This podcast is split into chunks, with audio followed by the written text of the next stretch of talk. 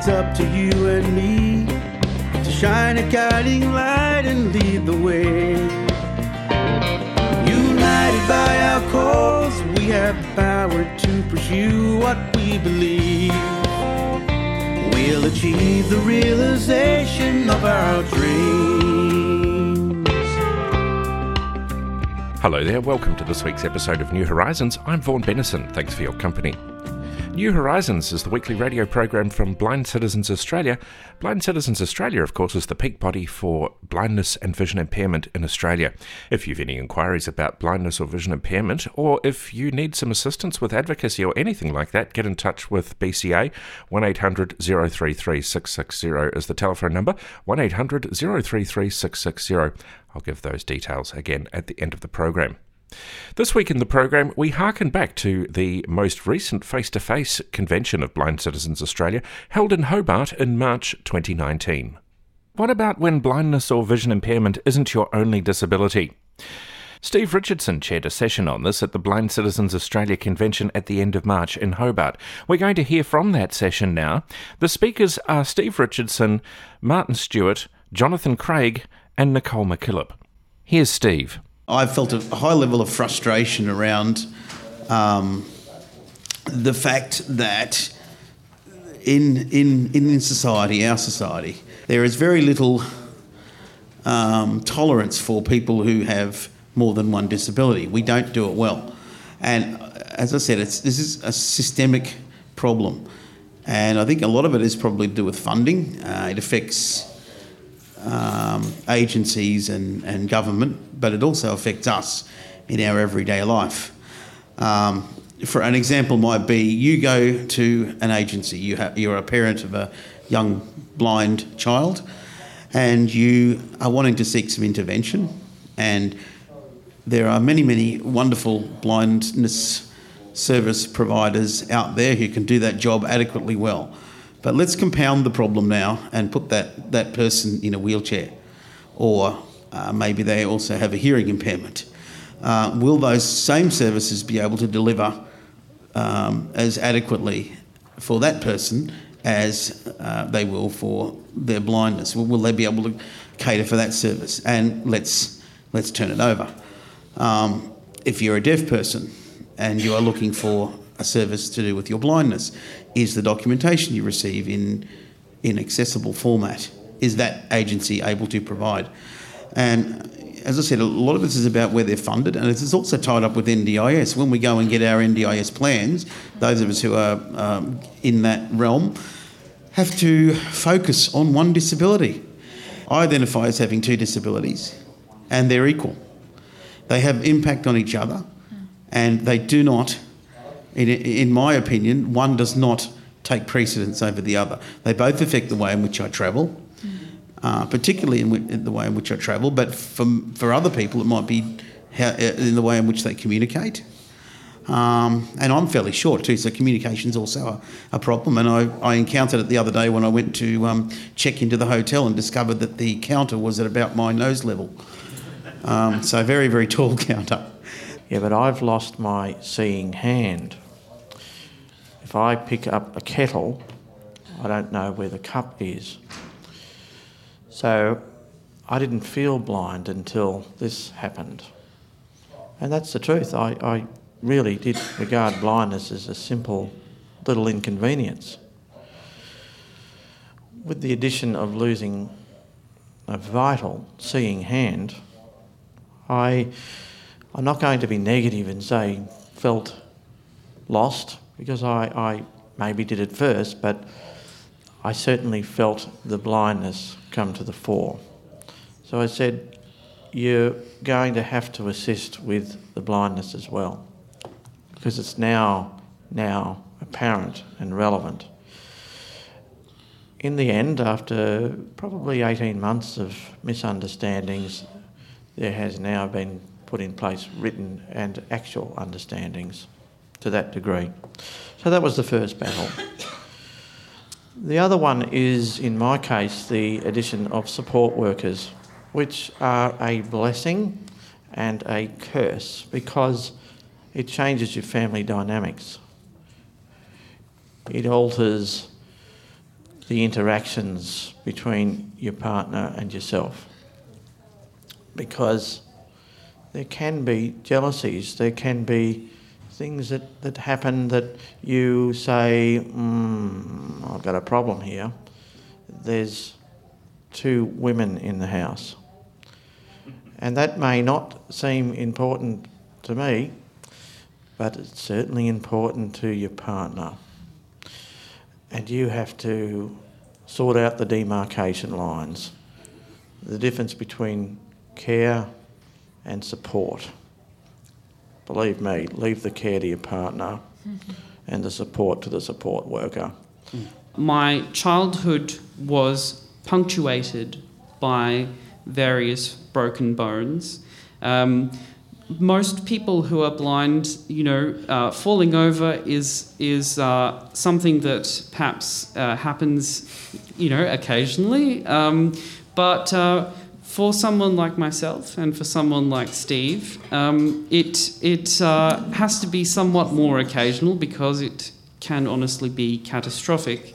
Um, I'm interested in the way that physiology affects psychology. I think that the, my experience has instilled a great deal of caution in me. Um, I'm very envious, of course, of all of you brave explorers who are boldly going out into the community. Um, and uh, I, uh, you know, my circumstances have rendered me less able to access things like public transport, which I would really like to, uh, a lot more. And I think that uh, there are a lot of opportunities for technology and other developments to enable that now. I think that the NDIS, for me, is a real success story because it has, for the first time, enabled uh, service service provision that was uniquely tailored to my uh, actual needs, um, and an interdisciplinary approach as well.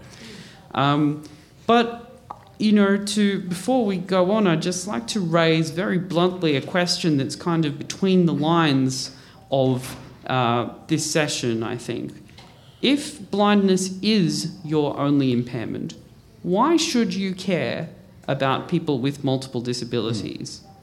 Now, that, that sounds, uh, I'm not moralizing here because I think that the ac- answer is actually kind of pragmatic.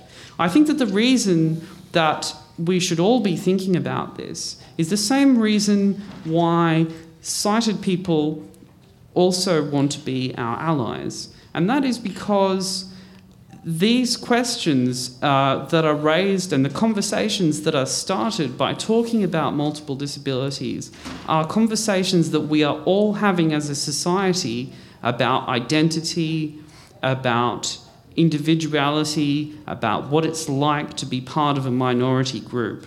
And I think that there are lessons that the blind community at large can learn from people with multiple disabilities, as well as lessons that service providers can learn, just in the same way that there are lessons that the blind community, that the sighted community can learn from the blind community. So that's that's my answer to that particular question. Uh, yeah, it's Lynn Davis from Lynn Davis. New South Wales. I've been sitting here sort of thinking about the answer to that question before you asked it. Um, I'm what's euphemistically referred to as in the autumn of my life, and uh, I'm discovering uh, that the aging process actually has much in common with many of the things that you guys have just been talking about. Yes. And I think that's one reason why people for whom blindness is their only disability might care because age is something which is going to happen to most of us, um, mercifully, most of us. All of us, Um, hopefully. Yeah, well, hopefully all of us. Hopefully all, yeah. Yeah, uh, but that's one reason why why I think we should care. The other thing that occurred to me, though, as you were talking, was that um, we know that blindness and vision impairment have a very close relationship with ageing. So there are more of us in older age groups. Yes. Uh, and so I think it's probably very common for people who have uh, a severe vision impairment to also experience many of the other things that um, other people may not think of as another disability, but in fact have many of the characteristics that you're talking about. Sorry, yes, I'm Emma Yes, Bennison from Hobart. and um, what I what I wanted to say, well, I wanted to ask a question, but I also wanted to just make a quick comment, and that is to say that I've been really open about my mental health issues over Yeah. recent years. Um, and I've done that quite deliberately, not because I want people's sympathy, but because I want to make it clear that this is something that people experience and that, that BCA is um, ready to have those conversations. Yeah. And I'll continue to do so. But um, I just really identified with your comment, Martin, where you said um, that, you know, something to the effect that, you know, you really felt blind. You really felt your blindness after acquiring um, other impairments, and I felt I felt that too, um, because my mental health deteriorated fairly late in life, mm-hmm. and I really didn't struggle too much. I didn't think with blindness up until that point. Yeah, But yep. the but the interesting thing is that society, because they can see blindness, they assume that's got to be the more difficult issue. Mm. Yes. It, it really wasn't for me, and I'm not saying that's the case for everybody, but that's just my experience. Mm. But the other thing I, I um I wanted to say in answer to your question, Jonathan, about mm. why why would people care, is be- that our community is incredibly judgmental. I'm sorry, I'm just going to call it out. We Yeah. are one of the most judgmental communities I have ever been a part of, and I think we need to stop. Yeah. And I think when we are calling people out on Facebook or on email lists or whatever, we need to stop and think about the fact that just because we might, um, you know, find a certain task really easy and Yep. straightforward, that does not mean that that is the case for everybody. Yep. Stories can be very powerful, um, and I've just started telling stories, and that's where awareness comes from. But in telling stories, you um, need to, yeah, um, be met with privacy, confidentiality, and being um, comfortable and having it received positively. Nicole McKillop there, ending that extract from the segment on multiple disabilities from the Blind Citizens Australia Convention in March 2019. And recordings from that BCA convention of 2019 are on the BCA website if you'd like to listen to them. bca.org.au is the web address for Blind Citizens Australia. If you'd like to email bca at bca.org.au, then I'm sure someone will be able to help you with any inquiries you have. If you'd like to donate to the organisation, have a look at the website and uh, you'll be able to find out how you can go about doing that. There's a number of ways you can donate, including the regular giving program, BCA Backers where the uh, donation comes off your credit card or your nominated bank account every month or so. And you can also make one off donations as well.